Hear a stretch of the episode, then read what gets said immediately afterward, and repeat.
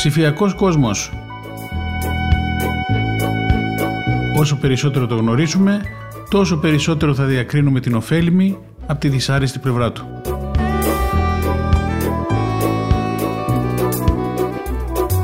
Με τον Νίκο Γκουράρο.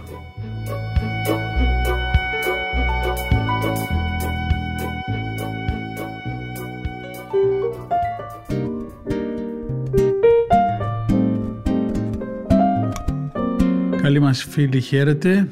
Καλώς ήρθατε για άλλη μια φορά στην παρέα μας εδώ στην εκπομπή Ψηφιακός Κόσμος. Είμαι ο Νίκος Γκουράρος και ακούτε το νέο ραδιόφωνο της Πεμπτουσίας. Συνεχίζουμε από την προηγούμενη εκπομπή τα περί οικονομίας της προσοχής. Είναι μια πολύ ενδιαφέρουσα ιστορία όπως έχουμε πει. Ε, νομίζω θα μας πάρει άλλη μια εκπομπούλα αυτό, αλλά για να δούμε σήμερα. Θυμίζω λίγο, η οικονομία της προσοχής, μας λένε εδώ ειδικοί, είναι η συλλογική ικανότητα ημών των ανθρώπων να αλληλοεπιδρούμε με τα στοιχεία του περιβάλλοντος μας που απατούν διανοτική εστίαση. Φόκους δηλαδή. Η αναγνώριση της προσοχής ως περιορισμένου και πολύτιμου πόρου έχει διαφορετικές επιπτώσεις σε διαφορετικά πλαίσια. Είπαμε ε, στο, στο δικό μας, στη, δικό μας, ε, στη δική μας περίπτωση μιλάμε για τον ψηφιακό κόσμο, αλλά έχουμε και ένα άλλο πλαίσιο, παράδειγμα στην προσωπική ζωή και στη διαχείριση ανθρώπινου δυναμικού Στρατηγικές οικονομίες της προσοχής εφαρμόζονται για να βοηθήσουν τους ανθρώπους να κατανείμουν αποτελεσματικότερα τους διανοτικούς τους πόρους για να είναι πιο παραγωγικοί αλλά και να ισορροπούν μεταξύ επαγγελματικής και προσωπικής ζωής. Είναι μόνο αυτό όμως. Λοιπόν, θα σας διαβάσω σήμερα ένα κομμάτι πάρα πολύ ενδιαφέρον. Είμαστε, είπαμε έτσι, στην οικονομία της προσοχής της Χρυσούλας Μπουκουβάλα από το website Απεροπία. Ο τίτλος του άρθρου είναι «Η μνήμη Χρυσόψαρου και η οικονομία της στιγμιαίας προσοχής». Για να δούμε εδώ πέρα τι μας λέει η κυρία Μπουκουβάλα. Τρομακτικό λέει η διάρκεια προσοχής των περισσότερων νέων κάτω από 30 ετών είναι 9 δευτερόλεπτα. Γνωστό αυτό, ε. Λοιπόν, λέει η κυρία Μπουκουβάλα, στο τελευταίο, της βιβλίου με, στο τελευταίο του βιβλίου με τίτλο La Civilisation du Poison Rouge, ο πολιτισμός του χρυσόψερου δηλαδή, ο Μπρούνο Πατίνο, διευθυντής σύνταξης του τηλεπτικού καναλιού Art France, αναλύει με ποιους τρόπους είμαστε σχεδόν όλοι εθισμένοι στις οθόνες, ποιες είναι οι συνέπειες της απόσπασης προσοχής στον εγκέφαλο και στη συμπεριφορά μας και κατά συνέπεια στις κοινωνίες μας. Λοιπόν, μας ε, γράφει εδώ κυρία Μπουκουβάλα κάποια στοιχεία μέσα από το βιβλίο το συγκεκριμένο που κυκλοφόρησε από τις εκδόσεις Γκάσε το, τον Απρίλιο του 2019. Λέει λοιπόν ο κύριος Πατίνο, το χρυσόψαρο στριφογυρίζει στο βάζο του. Φαίνεται σαν να ξαναανακαλύπτει τον κόσμο σε κάθε στροφή. Οι μηχανικοί της Google κατάφεραν να υπολογίσουν τη μέγιστη διάρκεια της προσοχής του χρυσόψαρου 8 δευτερόλεπτα.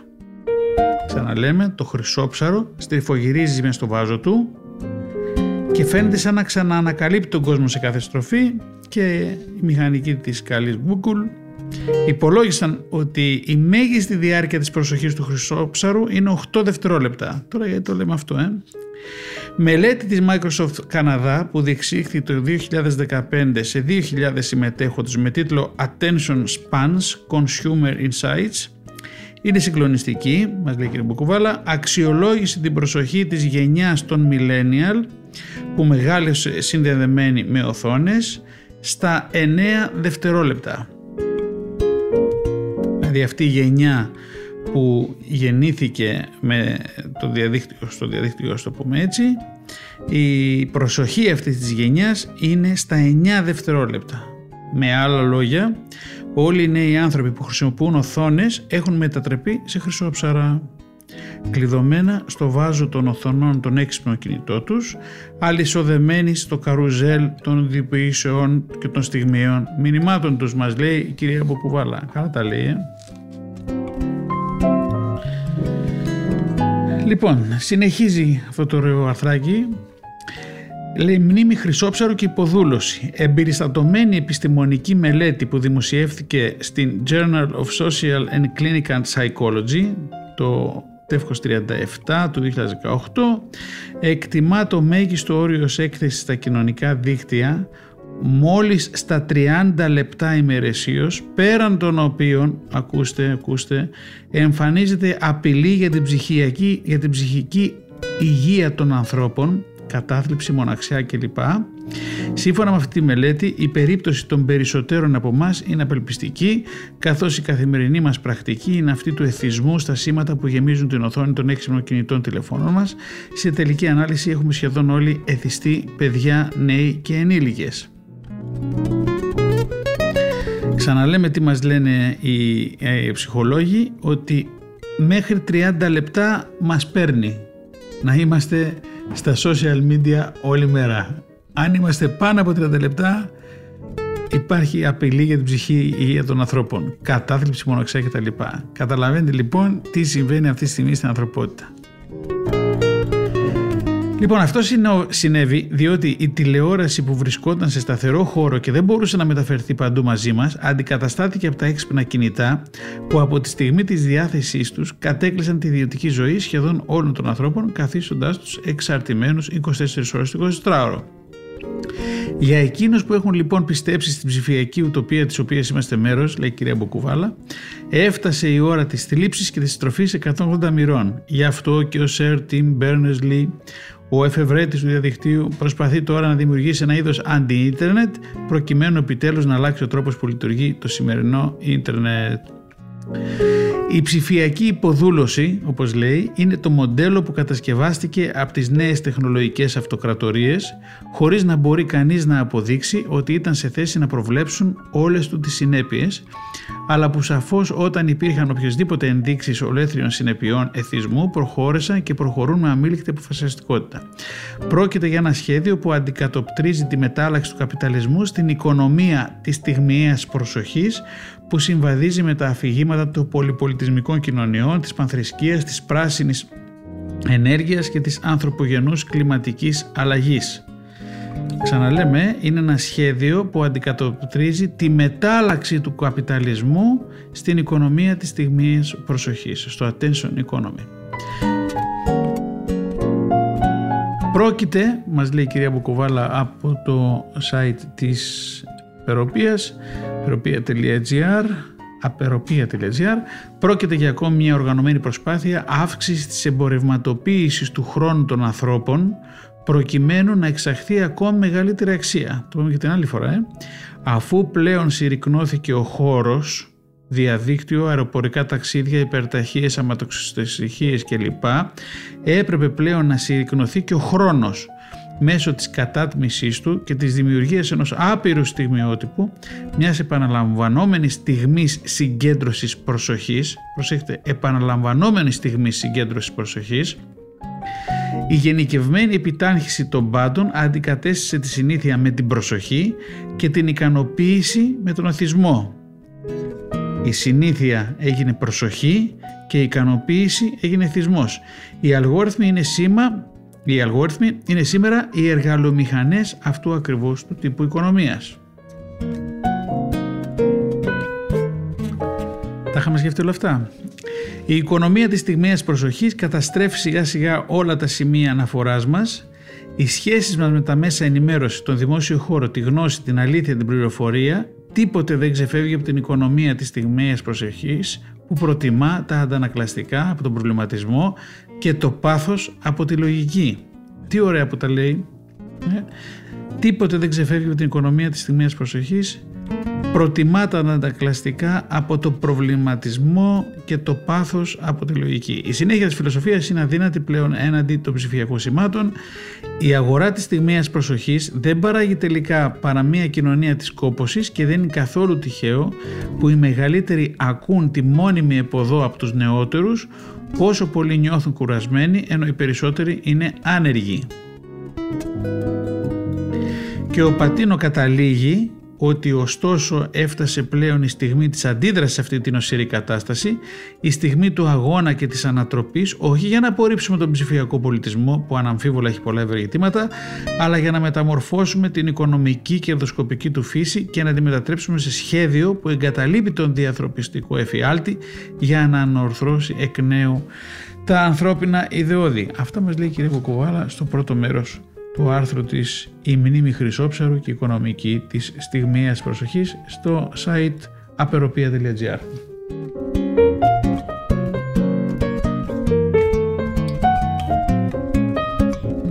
Λοιπόν, συνεχίζουμε για την οικονομία της προσοχής και το αρθράκι, το ωραίο άρθρο «Η μνήμη Χρυσόψαρου και η οικονομία της στιγμίας προσοχής» κυρίας Μπουκουβάλα από το περιοδικό aperopia.gr Συνεχίζω να διαβάζω κάποια πράγματα πολύ ενδιαφέροντα. Οθόνες άξιοι υπερέτες αλλά κακοί δάσκαλοι. Το συμπέρασμα από όλα αυτά που είπαμε πριν είναι πως οι οθόνες και τα κοινωνικά δίκτυα είναι σαν τα χρήματα. Άξιοι μεν υπερέτες αλλά πολύ κακοί δάσκαλοι. Α μην κυριαρχούμαστε λοιπόν από αυτές, αλλά να κυριαρχήσουμε εμείς πάνω τους. Πρέπει όμως να κατανοήσουμε ότι κάτι τέτοιο απαιτεί τρομερή προσπάθεια, καθώς έχουν σχεδιαστεί για να μας κάνουν εξαρτημένους και ηλίθιους, με την κυριολεκτική έννοια της λέξεως, εφόσον αποδεδειγμένα εξαιτίας τη κατάχρησής τους μειώνονται οι νοητικές μας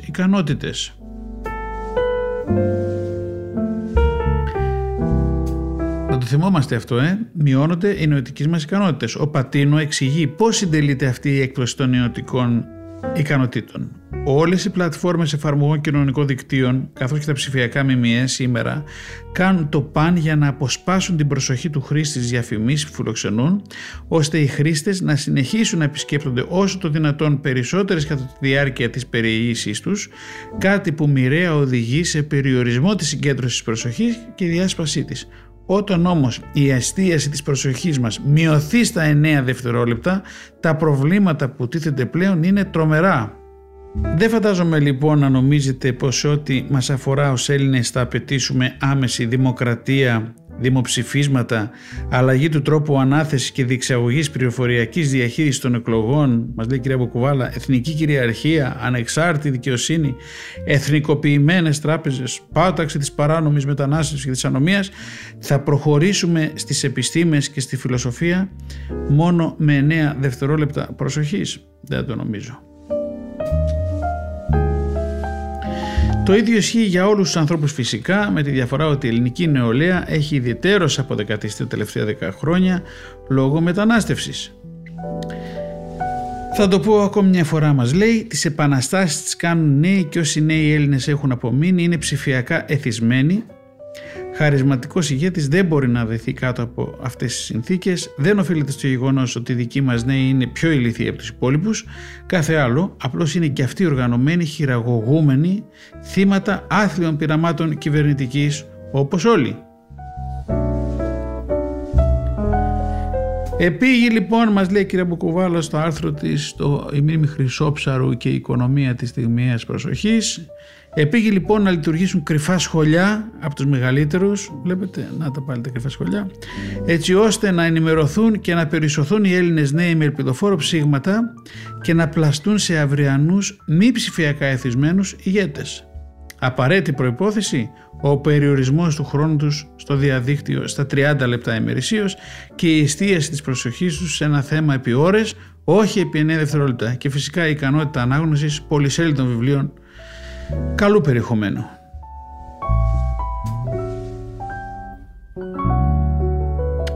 Τώρα γίνεται αυτό.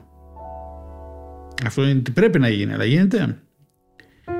Λοιπόν, για να δούμε και τι λέει για τα social media και τη δημιουργία διανοητικών καστών.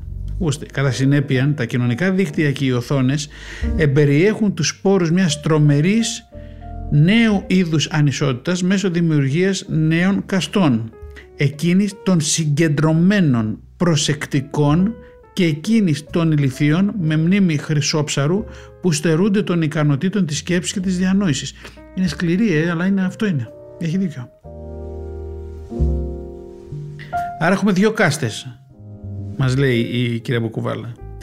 Η μία είναι των συγκεντρωμένων και των προσεκτικών που έχουν μαζεμένο το μυαλό τους με λίγα λόγια έτσι και εκείνης των ηλιθίων με μνήμη χρυσόψαρου που στερούνται των ικανοτήτων της σκέψης και της διανόησης.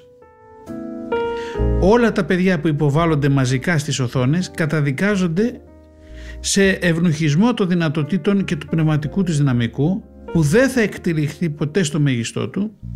Δώστε προσοχή σε αυτό. Οι πνευματικές ικανότητες των νέων σκλάβων της αγοράς της στιγμιαίας προσοχής, της οικονομίας της προσοχής δηλαδή, όσο μεγάλες και αν είναι, πρέπει να θαυτούν σε εκείνες ενός ανήλικου, ανεύθυνου παιδιού που παρορμητικά ζητά να το αγοράσουν τα πάντα.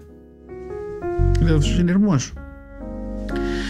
Ο αυριανός ενήλικας λοιπόν δεν θα είναι σε θέση να αντιληφθεί το έλλειμμα δημοκρατίας και ελευθερίας μέσα στο οποίο ζει και θα υποκύψει σε οτιδήποτε τον προτρέπουν η πολιτική προπαγάνδα και οι διαφημίσεις που αποσπούν την αλίμονο στιγμιαία μόνο προσοχή του. Και τελειώνει με αυτό το άρθρο. Όσοι Έλληνες και ειδικά οι νεότεροι λοιπόν αντιληφθούν ότι έχουν καταντήσει να έχουν μνήμη χρυσόψαρου και δεν κάνουν το πάνε για να την αναπτύξουν, θα παραμείνουν ενεργούμενα, αγόμενα και φερόμενα από τα συνέστημα υπό την πραγματική καθοδήγηση της κάστας που θα εξακολουθεί να είναι σε θέση να διαβάζει βιβλία σοβαρού περιεχομένου.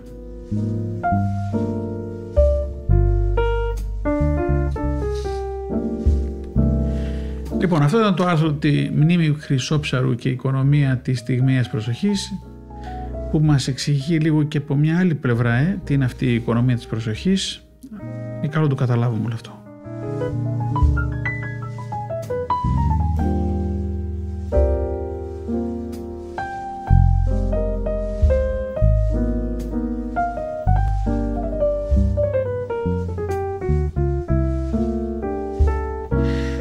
Λοιπόν, συνεχίζουμε τα της οικονομίας της προσοχής. Με τι τώρα, με τις selfies. Και μην πείτε τώρα τι, δεν ξέρετε τι είναι selfie. Λοιπόν, η ιστορία με τις selfies, ακούστε τώρα πώς κουμπώνει τώρα όλο αυτό το πράγμα με την, ιστορία, με την ε, οικονομία της προσοχής. Η ιστορία με τις selfies έχει αποκτήσει μεγάλη δημοτικότητα. Έτσι, είμαστε με ένα κινητό και βγάζουμε φωτογραφίες. Και αποτελεί σημαντικό παράγοντο στην άνοδο της οικονομίας της προσοχής σε ιστότοπους κοινωνικής δικτύωσης ειδικότερα. Το είχατε ποτέ βάλει αυτό στο μυαλό σας; Λοιπόν, και για να σας πω λίγο για τη selfie, έπεσα σε ένα πολύ ωραίο αρθράκι της Καθημερινής π.Χ. το 2013 δηλαδή, έτσι πριν πολλά χρόνια, ιντερνετικά χρόνια πόσα είναι, 7 χρόνια ιντερνετικά είναι πάρα πάρα πολλά Λοιπόν, για να διαβάσουμε κάτι ενδιαφέρον εδώ πέρα και θα δείτε πώς θα το κολλήσουμε μετά μετά τις οικονομίες προσοχής. Λοιπόν, selfie, άρθρο της καθημερινής.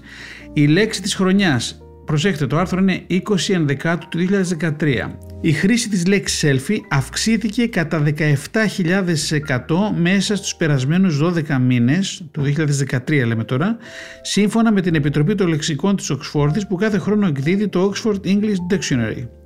Τι ακριβώς σημαίνει αυτή η καινούργια λέξη που μπήκε τόσο δυναμικά στην καθημερινότητα εκατομμυρίων ανθρώπων, όπως αναφέρει ο ορισμός, selfie είναι μια φωτογραφία που βγάζει κάποιος μόνος του, συνήθως με το έξυπνο κινητό του τηλέφωνο ή με μια webcam και αναρτάται σε κάποια σελίδα κοινωνικής δικτύωσης.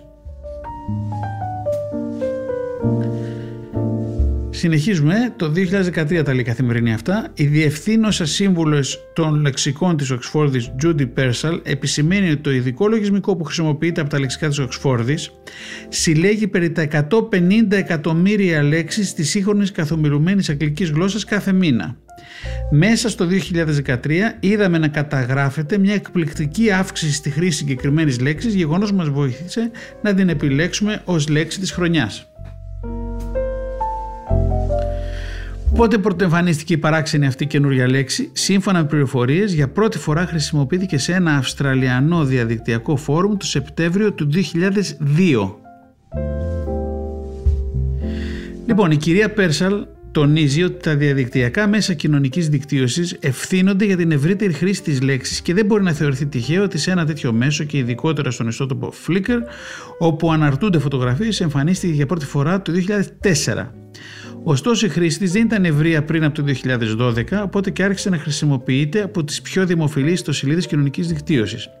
Η κατάληξη της λέξης σε ΑΗ έχει στόχο να κάνει μια καθαρή ναρκιστική ενασχόληση σε κάτι πολύ πιο συμπαθητικό και χαριτωμένο. Πρόκειται άλλωστε για μια κατάληξη η οποία χρησιμοποιείται ευρύτατα από τους Αυστραλούς γεγονός που αποδεικνύει ότι πραγματικά και αυτή η λέξη προέρχεται από την Αυστραλία. Όπως αναφέρει το σχετικό σχόλιο της εφημερίδας The Guardian, αυτού του είδους οι φωτογραφίες δεν είναι μόνο απόλυτα εγωκεντρικές, αλλά δίνουν και βαρύνουσα σημασία στην εμφάνιση. Αναρτά στο διαδίκτυο μια δική σου φωτογραφία που έχεις τραβήξει και αναμένεις την κριτική, περιμένεις, και ας μην το λες, περιμένεις να τονώσεις την αυτοπεποίθησή σου, συλλέγοντας likes ή να καταστραφείς αν τύχει και συμβεί το αντίθετο. Και πέστε μου τώρα ότι δεν είναι έτσι. Παρ' όλα αυτά, αυτού του είδους οι φωτογραφίες προσελκύουν εκατομμύρια ανθρώπους όμως η ίδια λέξη selfie δεν είναι βαρύγδουπη και αυτό υποδεικνύει ότι όλοι αυτοί οι ερασιτέχνες φωτογράφοι που ασχολούνται με τον είδους αυτοφωτογραφίες δεν παίρνουν τον ίδιο στον εαυτό και τόσο στα σοβαρά. Είναι επίσης αληθές ότι ενώ η τεχνολογία είναι καινούρια το 2013, το ένστικτο που ικανοποιεί δεν είναι καθόλου νέο, όπως είναι γνωστό από το ξεκίνημα του πολιτισμού, ο άνθρωπος επιθυμούσε να απεικονίζει τον εαυτό του και ιδιαίτερα το πρόσωπό του με οποιοδήποτε τρόπο αυτό ήταν δυνατόν. Όπως αποδεικνύεται σήμερα, ένας τρόπος τέτοιας αυτοαπεικόνησης είναι και με τα μεγαπίξελ του κινητού τηλεφώνου. Λοιπόν, τώρα γιατί τα είπαμε όλα αυτά; Αυτή η συνταγή για τα selfies. Για ακούστε τι μας λέει το Netcore Conference του 2020 πια. Ο κύριος Κέρτεν, αυτό που σας διάβασε ήταν το 2013 έτσι, ο ορισμός του selfie. Πάμε στο 20 τώρα. Τα selfies είναι μια εικόνα του εαυτού μας ή της παρέας μας που τραβήθηκε από smartphone ή μια κάμερα. Το πάμε. Σήμερα σε αυτή την ψηφιακή εποχή εκατομμύρια selfies ανεβαίνουν σε κοινούς τόπους κοινωνικής δικτύωσης όπως το Instagram, το Facebook, το Snapchat, το WhatsApp, το Twitter και το Tumblr. Ο Μάρεϊ το 2015 ορίζει τις selfies ως μέσο αυτοέκφρασης self-expression έτσι, στους ιστότοπους των κοινωνικών μέσων. Δηλαδή την καταβρίσκουμε με το να αυτοεκφραζόμαστε τραβώντας φωτογραφίες το πρόσωπό μας και να το αναρτούμε στα κοινωνικά δίκτυα. Οι άνθρωποι κάνουν share τις selfies τους στο διαδίκτυο για να δείξουν τον εαυτό τους, δηλαδή να αυτοεκπροσωπηθούν. Ο Marwick το 2015 υποστηρίζει ότι μέσω της selfies οι απλοί άνθρωποι, οι διασημότητες και οι επιρροείς, οι influencers, ε, λαμβάνουν την προσοχή του κοινού. Δεν είναι όλο αθώο αυτό το πράγμα. Πολλές φορές δεν ακούμε. Έλα βγάλουμε μια selfie για να την κρατήσουμε, για να την έχουμε. Έλα βγάλουμε άλλη μια selfie να δεις τι, ε, γιατί αυτή τη στιγμή πρέπει να την αποθανατήσουμε. Βαθιά βαθιά μέσα μας, στο μέσα μέσα μας όπως λέει και ο ποιητής, για άλλο λόγο γίνονται οι selfies. Λοιπόν, οι άνθρωποι χρησιμοποιούν κοινωνικά δίκτυα για να γίνουν διάσημοι που τους κάνουν να επηρεάζουν ε, blogger, δημόσια πρόσωπα μεταξύ άλλων λόγω της προσοχής που δημιουργούν μέσα των δημοσιευσεών τους. Πάλι στην προσοχή έρχεται η μπίλια. Οι selfies κυριαρχούν στους ιστότοπους κοινωνικής δικτύωσης μέσω της οικονομίας της προσοχής, να είμαστε πάλι. Σήμερα η οπτική εστίαση, το visual focus, είναι ό,τι πιο σημαντικό για μια επιτυχημένη πλατφόρμα κοινωνικής δικτύωσης. Από εκεί βγαίνουν τα λεφτά. Το πάμε και την προηγούμενη φορά. Λοιπόν, ο Λίβερ το 2020 υποστηρίζει ότι το Instagram βάζει φωτογραφίες και βίντεο στα stories στην πρώτη λίστα πάνω πάνω και τα post επικοινωνίας στη δεύτερη θέση. Είναι τυχαίο νομίζετε αυτό; Λοιπόν, γιατί μπαίνουν λοιπόν τα post επικοινωνίας στη δεύτερη θέση ενώ οι φωτογραφίες και βίντεο στην πρώτη θέση; Το κάνουν αυτό για να κάνουν οι άνθρωποι scroll σε οπτικό περιεχόμενο στη ροή τους και εξερευνούν τη σελίδα στο Instagram χωρίς να αλληλεπιδρούν με άλλους χρήστες και κάνουν share περιεχόμενο ενώ παρακολουθούν τα views και τα likes. Καταλαβαίνουμε τι είπε τώρα εδώ. Ξαναπώ. Το κάνουν αυτό οι άνθρωποι για να κάνουν scroll στο οπτικό περιεχόμενο στη ροή τους κάνουμε scroll έτσι κατεβαίνουμε βλέπουμε τις φωτογραφίες και τα βίντεο βλέπουμε τη σελίδα του στο Instagram χωρίς όμως να αλληλεπιδρούμε με άλλους χρήστες και κάνουν share περιεχόμενο ενώ παρακολουθούν τα views και τα likes. Αυτό δείχνει ότι ο κύριος στόχος των χρηστών του Instagram δεν είναι να επικοινωνούν, αλλά να έχουν τους ακολούθους τους να κάνουν likes φωτογραφίες και στα βίντεο τους ή απλώς να δουν το περιεχόμενο άλλων χρηστών στο ελεύθερο χρόνο τους. Έτσι είναι. Πολλές διασημότητες χρησιμοποιούν selfies για να δείξουν τι κάνουν στον πλούσιο τρόπο της καθημερινότητάς τους. Το λεγόμενο dream style.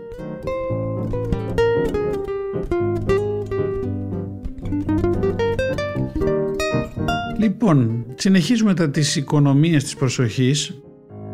Ε, και διαβάζουμε πάλι από τον πολύ καλό Jacob Nielsen το nngroup.com περί ε, οικονομίας της προσοχής. Ε, τον ακούμε τον Jacob Nielsen τα μιλάει για τέτοια πράγματα. Είναι πάρα πολύ σημαντικός. Διαφημιστικές καμπάνιες που προσελκύουν είναι αναγκάζουν τους χρήστες να αφιερώσουν την προσοχή τους στη διαφήμιση. Για να ακούσουμε τώρα εδώ. Ορισμένα δωρεάν παιχνίδια που προσφέρονται στο Game Center του iPhone περιλαμβάνουν διαφημίσεις. Δεν του δίνουμε εμείς πολύ σημασία αυτό, λέμε είναι τσάμπα το παιχνίδι, το παίρνουμε και ας έχει διαφημίσεις, αφού το παιχνίδι, το, το παιχνίδι θέλουμε να παίξουμε. Προσέξτε, το εικονίδιο κλεισίματος δεν εμφανίζεται στη διαφήμιση έως ότου η διαφήμιση εμφανιστεί για συγκεκριμένο χρονικό διάστημα. Δηλαδή, πήρε τσάμπα το παιχνιδάκι, το κατέβασε στο iPhone και παίζεις. Φίλε, θα δεις διαφήμιση, θες δεν θέλεις, αφού δεν πλήρωσες τίποτε. Και μόνο αν δεις τη διαφήμιση για τουλάχιστον π.χ. 10 δευτερόλεπτα, τότε θα σου βγάλω εγώ το χ για να μπορείς να κλείσεις τη διαφήμιση. Αυτό το κόλπο αναγκάζει τους χρήστες να παρακολουθήσουν την πλήρη διαφήμιση πριν επιστρέψουν στο παιχνίδι που έπαιζαν.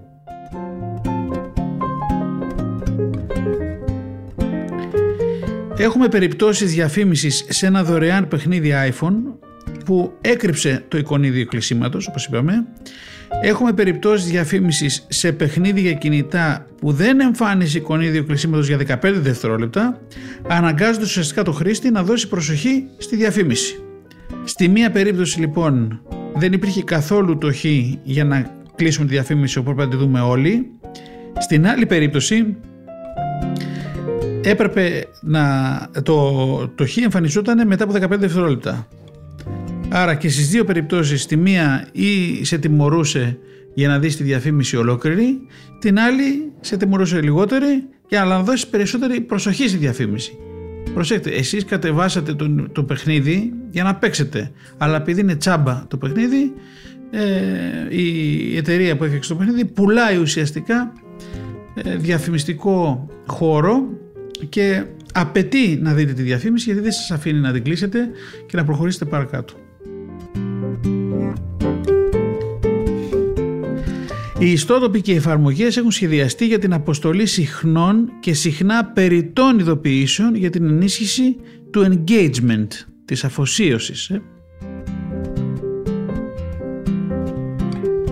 Λοιπόν, πώς η οικονομία της προσοχής επηρεάζει τους χρήστες;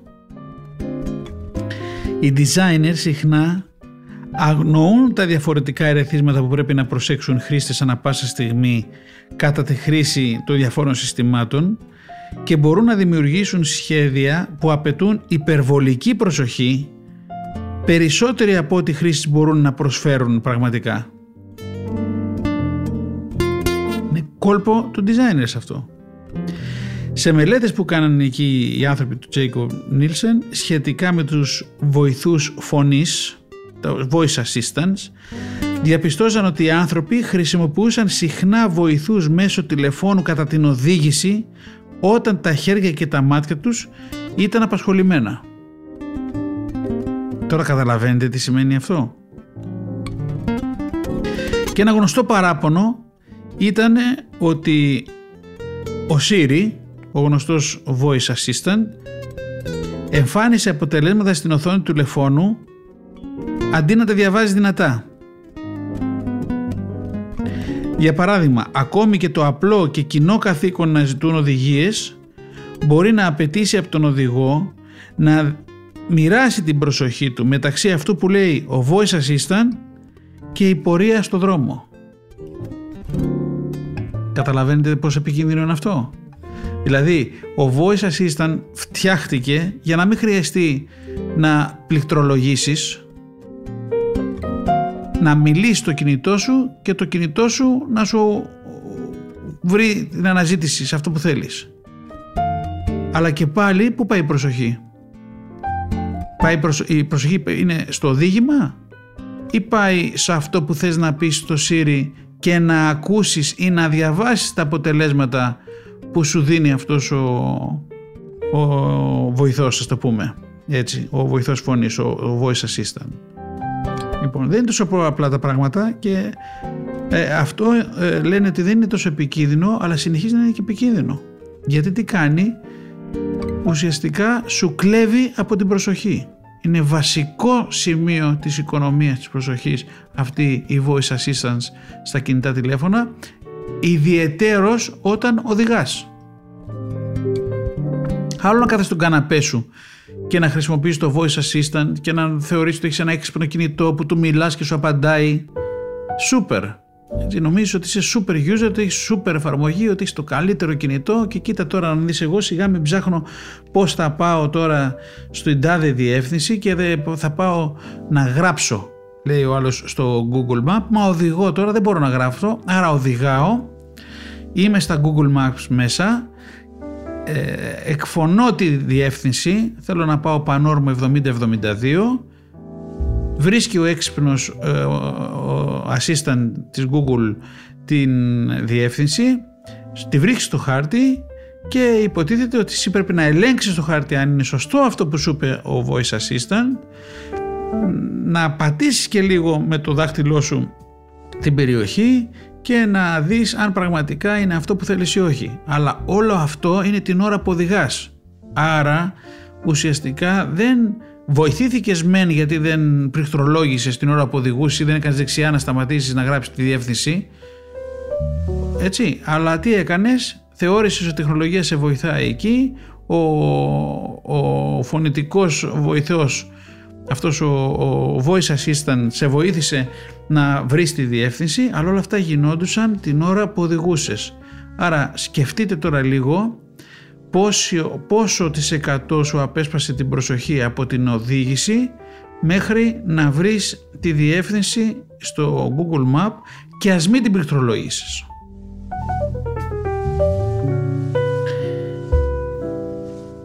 Ομοίωση προσοχή ενός χρήστη smartphone πάλι διαιρείται μεταξύ της εφαρμογής ή του ιστότοπου που χρησιμοποιείται ε, εκείνη τη στιγμή την ώρα που βλέπει ο άλλος μια τηλεοπτική εκπομπή ή κάποιο άλλο εξωτερικό ερεθίσματος. Ε, αυτός είναι ο λόγος για τον οποίο η, η, τα sessions, η, τώρα τα λέμε συνεδρίες, αλλά ας το πούμε η ώρα που χρησιμοποιούμε στο, στο κινητό είναι μικρότερος είναι μικρότερες σε κινητά από ότι στον υπολογιστή μας, στο desktop. Γιατί, γιατί η πιθανότητα διακοπής είναι πάρα πάρα πολύ μεγάλη.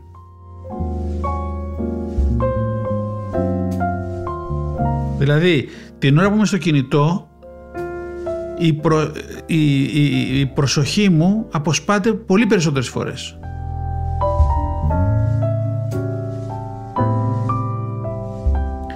Πολλοί χρήστες γνωρίζουν ότι οι ιστότοποι και οι εφαρμογές προσπαθούν να κρατήσουν την προσοχή τους. Μερικοί το έχουμε ψηλιαστεί. Εντάξει.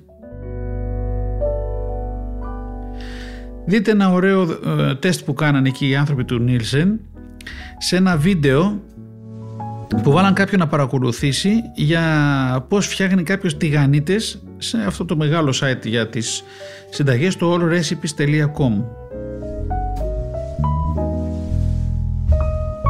Λοιπόν, αφού είδε λοιπόν το βίντεο, ο ιστότοπος, το allrecipes.com, έβγαλε αυτόματα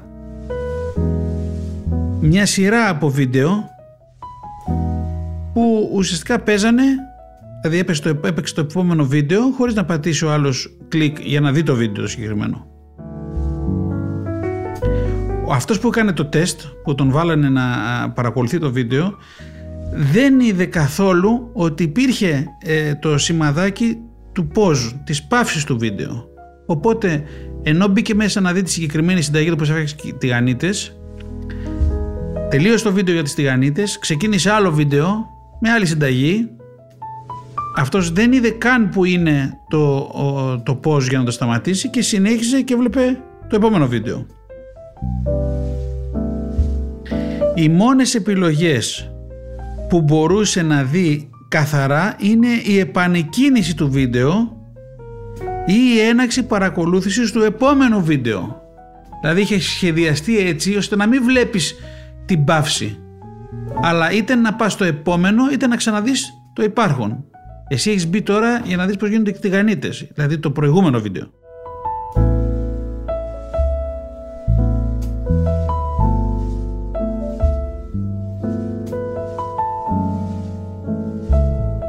Είμαστε στο βίντεο έτσι, αυτός έχει μπει να δει, λέμε, να, να διαβάσει συνταγή, να δει ένα βίντεο για τη συνταγή με τις τηγανίτες, πέσαν άλλα βίντεο μπροστά και τα λοιπά. Ε, δεν εμφανιζόταν ακριβώς ε, το, το κουμπάκι για την παύση και τα λοιπά. Το έχουμε δει όλοι αυτοί, έτσι. Τώρα μην, δεν είναι μόνο το παράδειγμα που λέμε εδώ.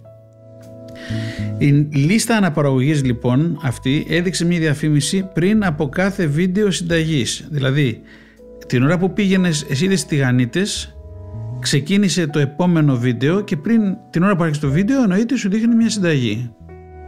Σου δείχνει, συγγνώμη, σου δείχνει μια διαφήμιση για τη συνταγή, πριν τη συνταγή. Τελειώνει αυτή, εσύ κάθεσαι, δεν βλέπεις τη διαφήμιση, ε, βλέπεις και τη συνταγή γιατί σ' αρέσει. Αν αρχίσει το επόμενο βίντεο, το τρίτο βίντεο στη σειρά, παπ, άλλη διαφήμιση και είμαστε στην τρίτη συνταγή. Και επειδή μας αρέσει να μαγειρεύουμε και μας αρέσει αυτή η συνταγή, δεν κλείνουμε, δεν κάνουμε πώ, δεν μπορούμε να δούμε εύκολα. Το μάτι μας δεν πάει πάνω στο πώ, στην παύση και βλέπουμε και την τέταρτη συνταγή. Η τέταρτη συνταγή έχει πάλι διαφήμιση στην αρχή. Λοιπόν, γιατί το κάνει αυτό όλο, γιατί υπάρχει σαφές οικονομικό κίνητρο για να διατηρήσει την προσοχή των επισκεπτών στα διαδοχικά βίντεο. Οικονομία της προσοχής. Πάρα πολύ βασικό πράγμα. Ορισμένοι χρήστες αισθάνονται αβοήθητοι όσον αφορά τον έλεγχο αυτού του χρόνου που ξοδεύουν στις συσκευές τους. Δηλαδή ε, δεν έχουμε την εμπειρία να κοντρολάρουμε όλο αυτό το χάος και μην ξεχνάμε ότι τα ψηφιακά προϊόντα σχεδιάζονται όλα αυτά τα, τα, τα βίντεο, τα υπηρεσίες, ό,τι βλέπουμε κυρίως στα κινητά και στα social media περιπτώσει, σχεδιάζονται ώστε να είναι όλο και πιο ελκυστικά με πιο στόχο να κρατάν τους χρήστες δεμένους εκεί. Προσέχτε αυτό. Είναι φτιαγμένα τα εργαλεία, αυτές οι υπηρεσίες και ε, τα προϊόντα εμείς νομίζουμε ότι είναι φτιαγμένα για να μας αρέσει να παίξουμε. Ε, είναι φτιαγμένα για να μας έχει κολλημένους εκεί. Δηλαδή δεν είναι ο στόχος το καλό βίντεο για το πώς θα φτιάξεις τηγανίτας, τηγανίτες. Ο στόχος είναι πως θες δεν θες θα δεις καμιά δεκαπενταριά και άλλα βίντεο που να είναι σχετικά ή να μην είναι σχετικά με τις τηγανίτες και σε όλα αυτά τα δέκα βίντεο να σου πετάξει μια διαφημισούλα από, από μπροστά. αυτό σημαίνει ε, οικονομία της προσοχής.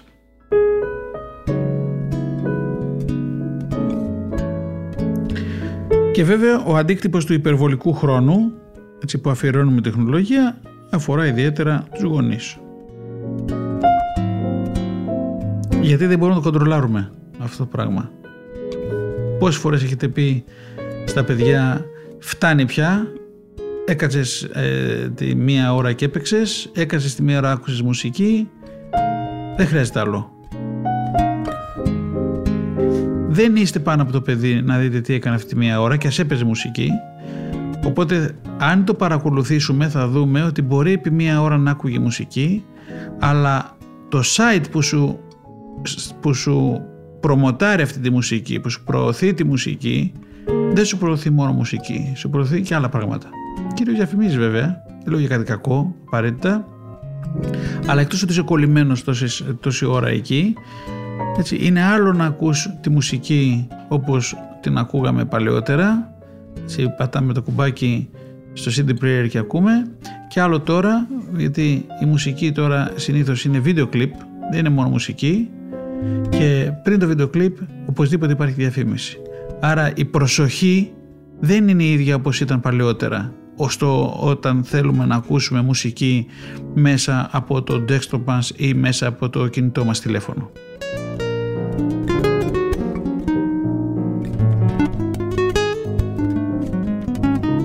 Υπάρχουν βέβαια τα κόλπα, τα έχουμε πει πολλές φορές, που μπορούμε να καθορίσουμε το χρονικό όρο, το χρονικό όριο για το χρόνο που είμαστε στο διαδίκτυο, να απεγκαταστήσουμε εφαρμογές και τα λοιπά, να βάλουμε γονικούς ελέγχους, θα πάμε τις προηγούμενες φορές, αλλά θα γίνεται όλο και πιο δύσκολο να απενεργοποιήσουμε τις διαφημίσεις. Γιατί, το είπαμε και πριν, γιατί τα θέλουμε όλα δωρεάν και έχουμε μάθει στο τσάμπα στο διαδίκτυο. Σου λέει θα πληρώσω εγώ τώρα να ακούσω μουσική είναι δυνατόν; Όχι δεν θα πληρώσω. Έχω μάθει να, έχω μάθει να είναι δωρεάν. Θα πληρώσω να βγω τώρα να πάω να διαβάσω εφημερίδα. Μα έχω μάθει να είναι δωρεάν. Μα θα πληρώσω τώρα να δω τώρα το βίντεο στο YouTube. Μα έχω μάθει ότι είναι δωρεάν. Θα πληρώσεις με την προσοχή σου. Θυμάστε τι είπαμε την προηγούμενη φορά. Αυτό είναι το καινούργιο νόμισμα. Η προσοχή.